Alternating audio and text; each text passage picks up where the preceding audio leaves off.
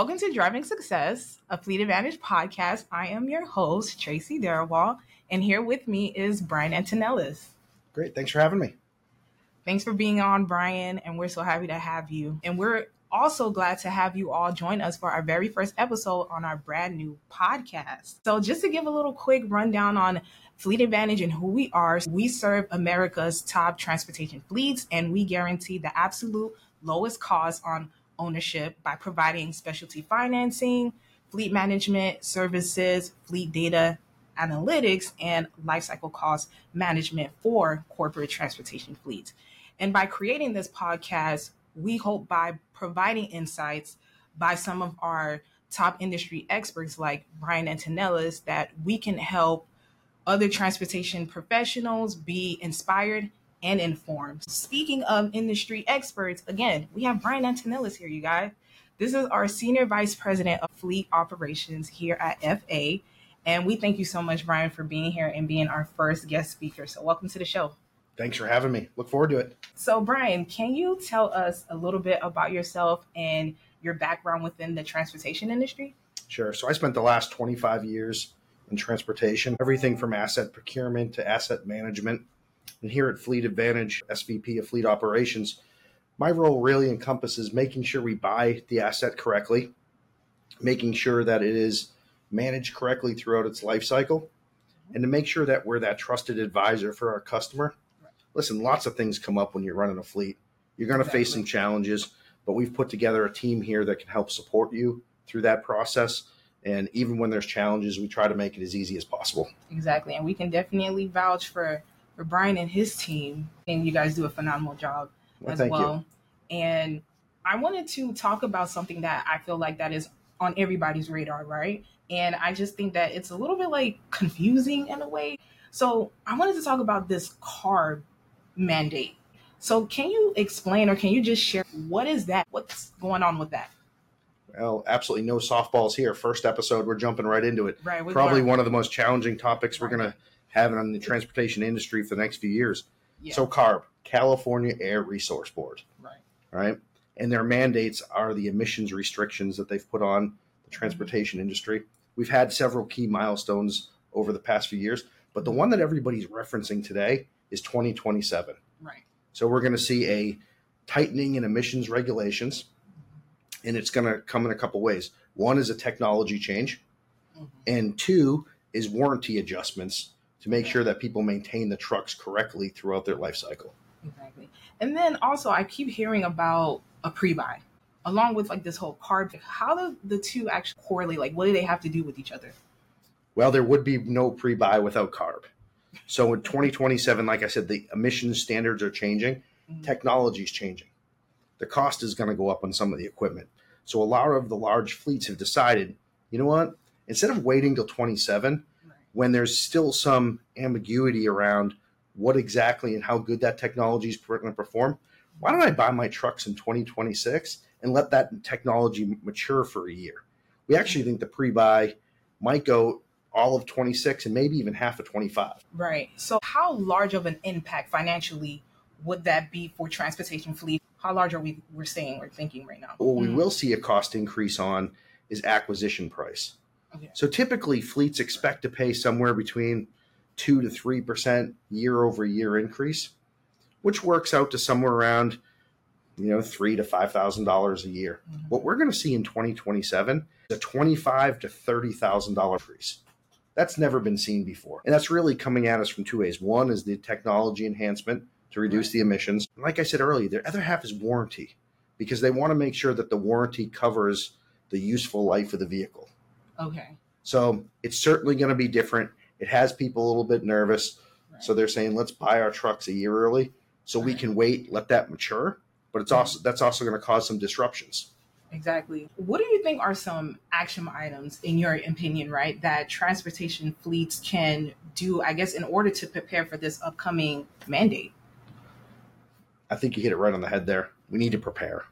So oh, we have three years, the rest of 24, 25, and 26 mm. to get ready. So we have to have an asset strategy. And that starts with understanding what you think your need is going to be over the next three years, what percentage of your fleet is due for replacement over the next three years, mm.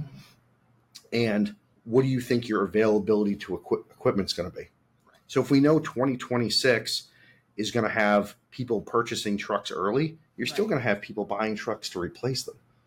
And the industry only makes 300,000 trucks a year. So there's a defined amount.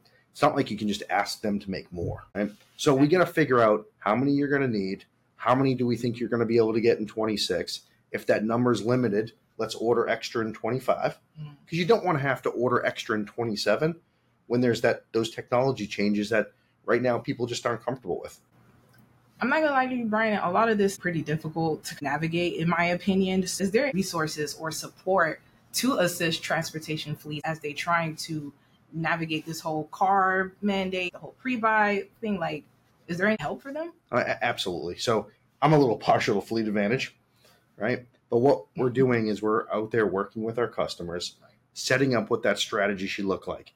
Are there other companies doing it? Absolutely. There are also a lot of fleets that are hiring that competency onto their internal staff, right? It starts with understanding your data, understanding how your fleet's performing today, projecting your needs as well as your replacement for the next three years, and then working with your OEM partners to make sure that you have those trucks that you're going to require over the next three years available to you, and so that you don't have any gaps.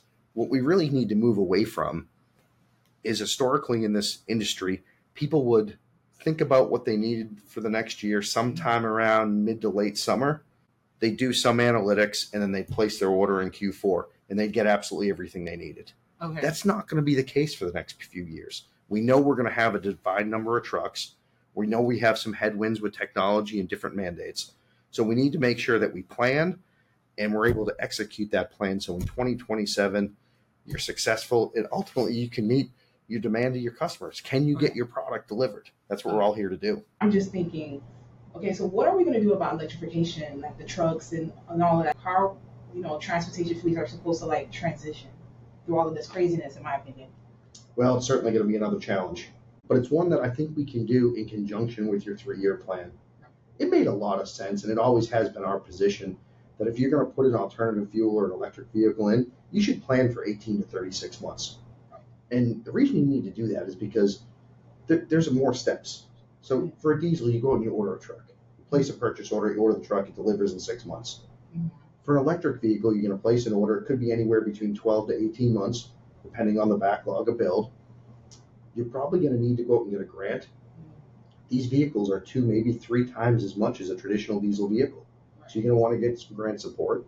And then you're also going to have to go out and work with your municipality. Do you have enough power in your buildings today to charge these vehicles? You know, and then never mind getting the charger installed. So there really is a three-year pathway to getting alternative vehicles vehicles in the fleet, anyways.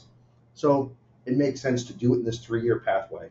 When I think about alternative vehicles, alternative fuel vehicles, I really think about understanding the need and the want.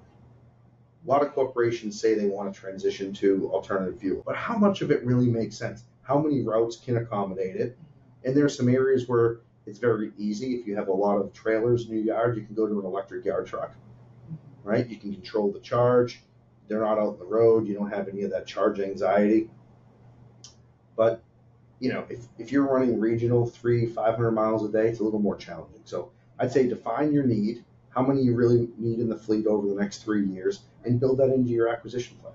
Thank you for that answer, Brian, because I know like this was a lot of information to cover. So I would say like this was great insight as far as trying to give us, you know, a simplified version of something that I think is just very complicated to navigate. So I just want to say thank you so much for providing your expertise and your knowledge on this because I do think that you are definitely helping people out there when it comes to this type of topic, you know, and you know, ESG mandates. So I want to say thank you again, Brian. Th- Thanks for having me.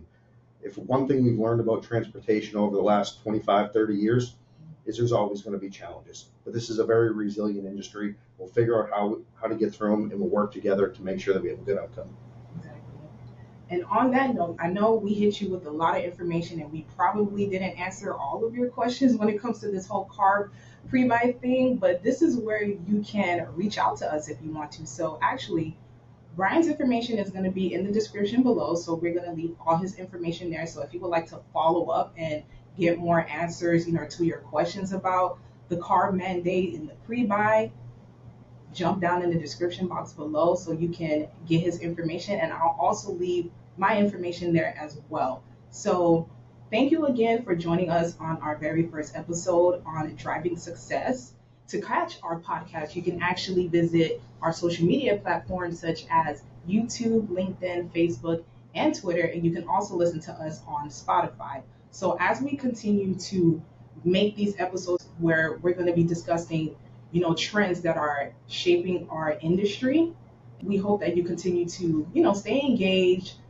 Subscribe if you're interested in seeing more episodes from us. And until next time, let's continue to drive solutions together.